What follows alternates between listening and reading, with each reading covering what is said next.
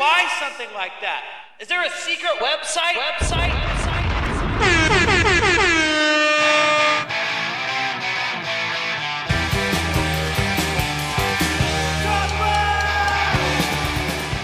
What's up, world?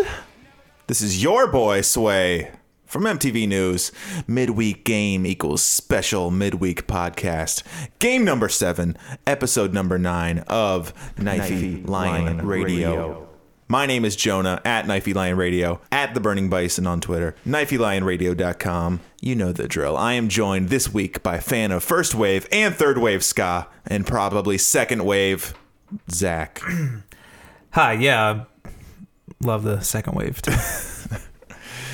Not joined this week by Nick from soccer and Zach's friend Chad because it's a random Thursday and some people have to work. For this truncated, non Monday edition of Knifey Lion Radio, we will recap the 3 2 thrashing of the Indy 11. I'll give you a quick catch watch, mostly just because I still love hearing that sound effect. We'll deep dive into Alan Koch's strange new look. We'll talk about a salty Indy 11 player. We'll talk briefly about Guido, the ref who returns to Nippert this Saturday, and what your reaction to Guido says about you, the fan. First off, though, for all you people out there, I'd like to clarify I, nor anyone else for Knifey Lion Radio, are Dat Dude's dog, okay?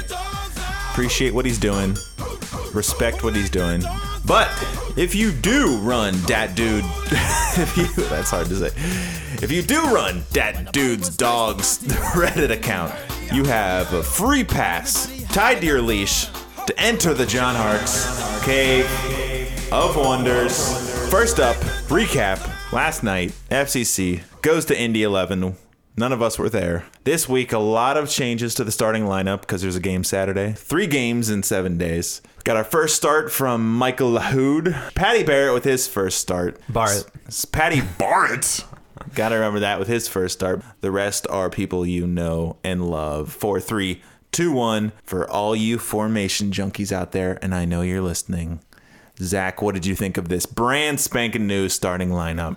Maybe what we expected. I think we thought that Bart would get a start and Lahoud and Welshman too because he sat the last two games, I think. Um, I guess the one surprise is I didn't expect to see Haber and Jimmy start, but yeah, I like the starting 11. First two minutes of the game, cross into the box towards Emery Welshman, who gets held back, kicked in the face, possibly stabbed, and rightfully given a penalty kick. Kenny Walker gets a little bit of revenge and puts the penalty kick away to put FCC up one to nothing. But then in the 24th minute, it's proven that there is no God. Kenny has a pretty poor attempt at a back pass towards Spencer Richey, leaves the ball to be intercepted by his assailant from week two, Jack McInerney, who after a good save from Richey, buries his own rebound. Yeah, one I did. I did make a note on that one. Uh, obviously, huge fuck up by Kenny, but the original save, Spencer Richey's best save so far, I think. Kenny Walker will be living off that long range bomb for the rest of his life, and rightfully so. After that, Indy started extra flailing, rolling around like a fish out of water, diving, just being generally unlikable. And the 11 players, Soony Saad, I'm sure I said that wrong, took a lovely dive in the box, somehow earning himself a penalty kick. They buried that, but unfortunately for Soony Saad, he would soon be sad. right, folks? You know what I'm talking about. A perfect through ball from Glory, Glory boy, boy. Midwest Messi, Corbin Bone to Jimmy McLaughlin. Took the ball, powered it across the keeper to the far post, tying the game at two. Yeah, I thought uh, the dance was appalling, but you know that's Jimmy for you. You know, I think the one drawback to Jimmy's game has always been his finishing. So anytime he puts one in, I'm happy for him, and I hope it builds his confidence a little bit. Personally, I was feeling pretty confident, and that confidence was justified in the 54th minute. FCC wins the ball back, and the new man, Lahoud, passes it off to Corbin Bone, who perfectly places a ball in the corner for our third goal. The ball is in slow motion, but didn't matter. We go up 3 2. That was the final score. Other stuff happened, but we are champions of the USL. The season is over. Yeah, I liked how our announcers were like, oh, Corbin Bone, he didn't go for power, went for placement. I'm like, that motherfucker scuffed that shot. And you could tell by, I think he posted about it, like, oh, they all count, I guess. But yeah, but it was Blasted. still a great goal. And Lahoud was almost flawless the whole game. He was awesome. Yeah, looking at the stats, Lahoud had 87% passing accuracy to Corbin Bones 81%. Both were pretty solid the whole game. I'll give Corbin Bone my man, of the match. Daniel Haber, stats matching my eye test a little bit. Three duels won, seven duels lost. For me, Daniel Haber is going to be a super sub. Yeah, I agree. I think his touch let him down a handful of times in this game. It's funny, last time they played in Indy, we were on his dick pretty hard every time he'd bring a ball out of the air, but But overall, likes and dislikes. I mean, you got to like that we're scoring goals now. And uh, two straight games with three goals that could have easily been way more. It seems like we're clicking. And the fact that our quote unquote B team will be an A team for 90% of the USL. that was probably our best first half. So I'll put that in my likes.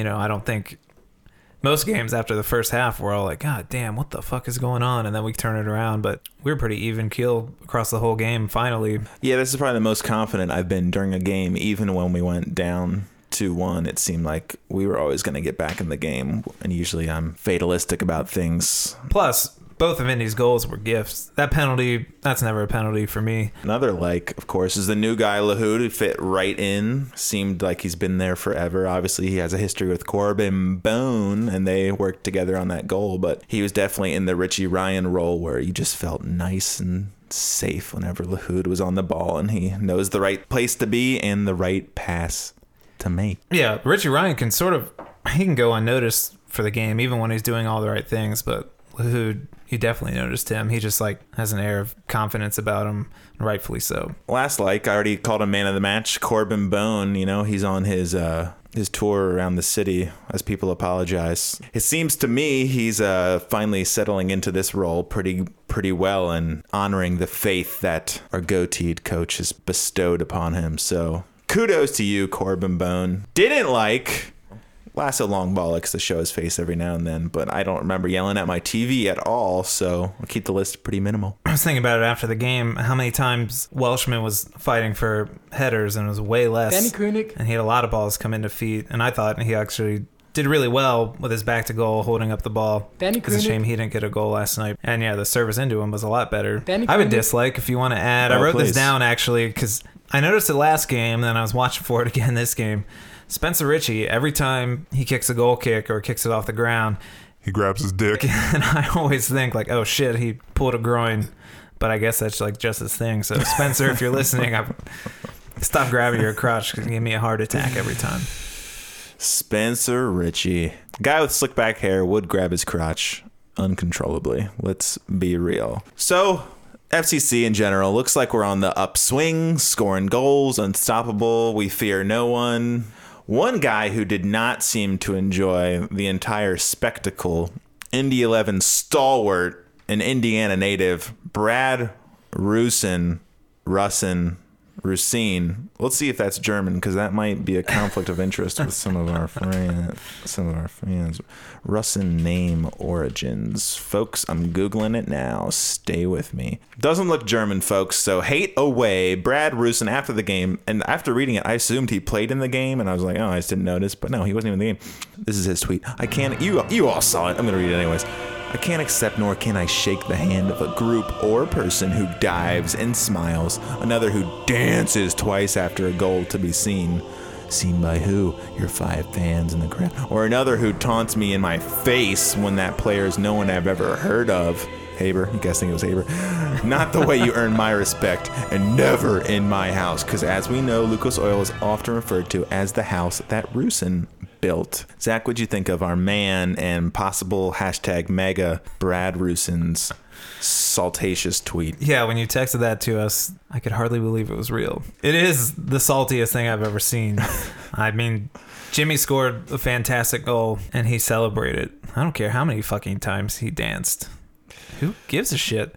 Plus, you didn't play and your team was diving left and right, milking every injury. Yeah, that was the part that bothered me the most. I mean, the Jimmy dancing, if he was a better dancer, would it have bothered him as much? Yes, probably. But the fact that they had a blatant dive in the same game it just made him seem even more like a total bozo. And then later he said, "Love the banter from those randoms. Wow, randoms. You should see our plays, bro. Dozens and dozens of plays. That's how many listeners we got." Thanks for coming, but I really don't care. Which it's kind of to me, it's the classic. Uh, I'm not even mad. I think it's funny that you think I'm mad.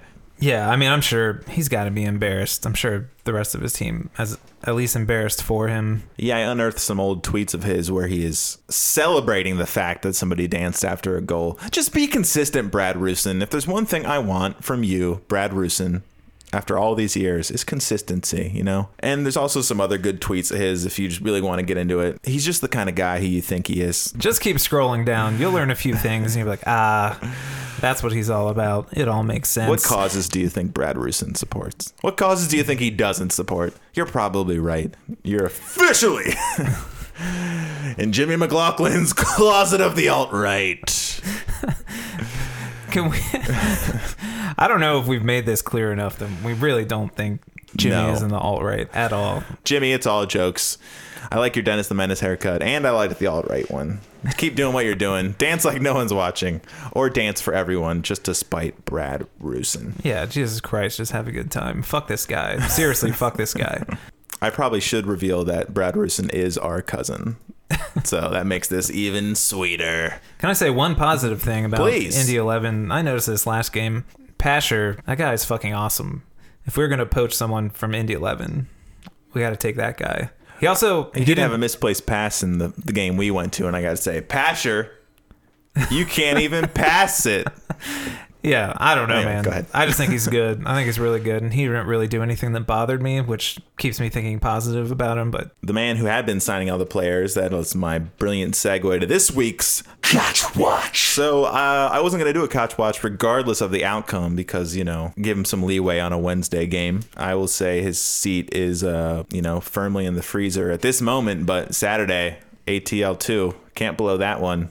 Especially with our heavy hitters, so I'm willing to put you back over the fire. But right now, you're wearing a parka because things are frosty, Zach. yeah, I'm with you. But he's not wearing a parka. He's wearing a. Uh, well, I was going to get to that before we, we need to talk about Koch's new look, which made sense on zero levels. He impressively grew a goatee like overnight. yeah, within three days. That's pretty good.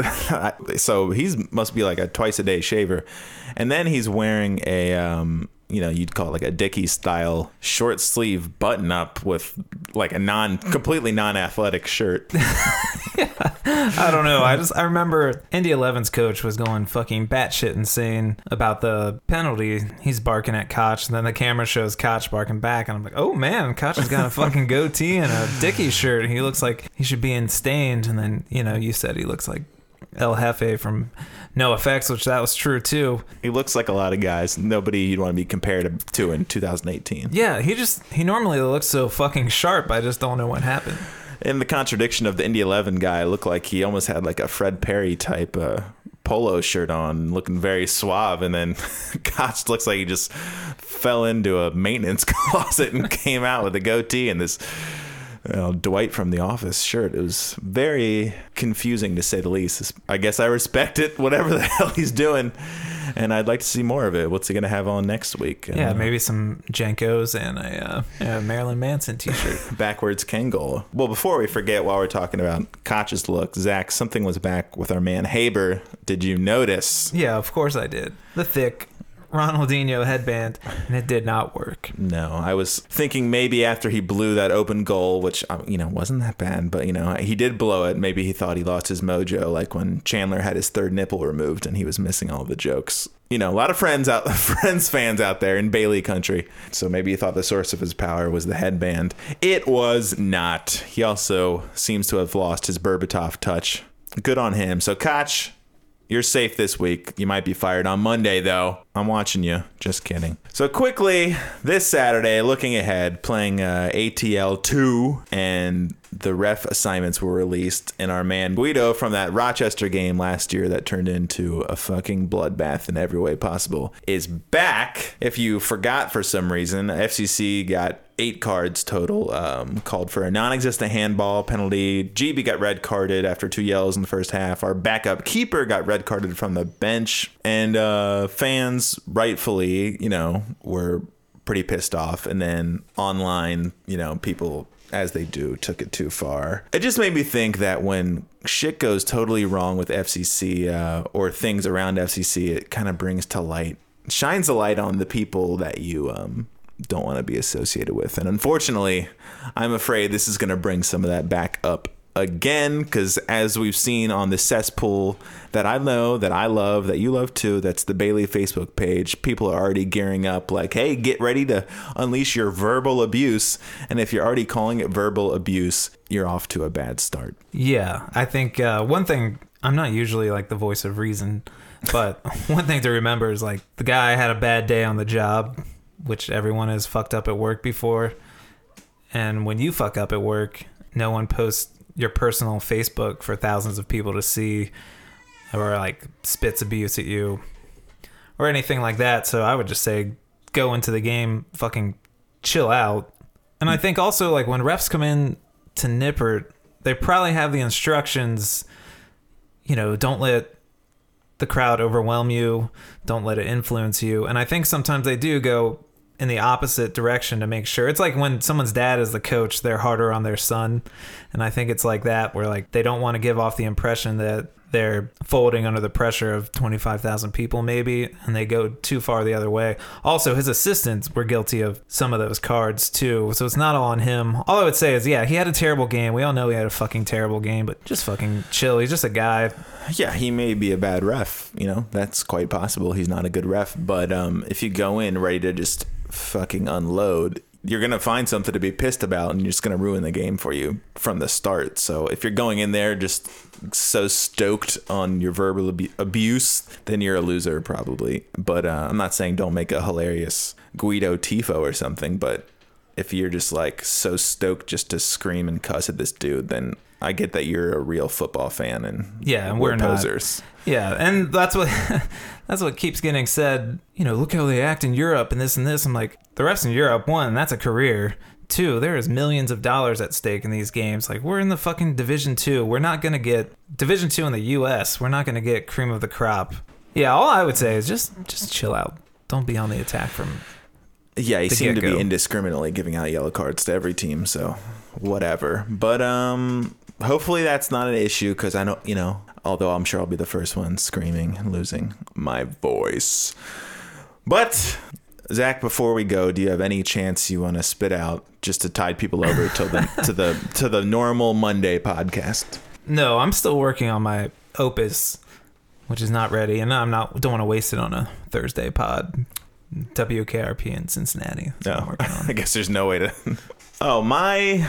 So yeah, the assignment I gave myself after I just nailed doing uh, the Beatles Revolver was another British band, Oasis. What's the story, Morning Glory? I want to do every song on that. Obviously, I mean half the songs are kind of trash, so I didn't get very far.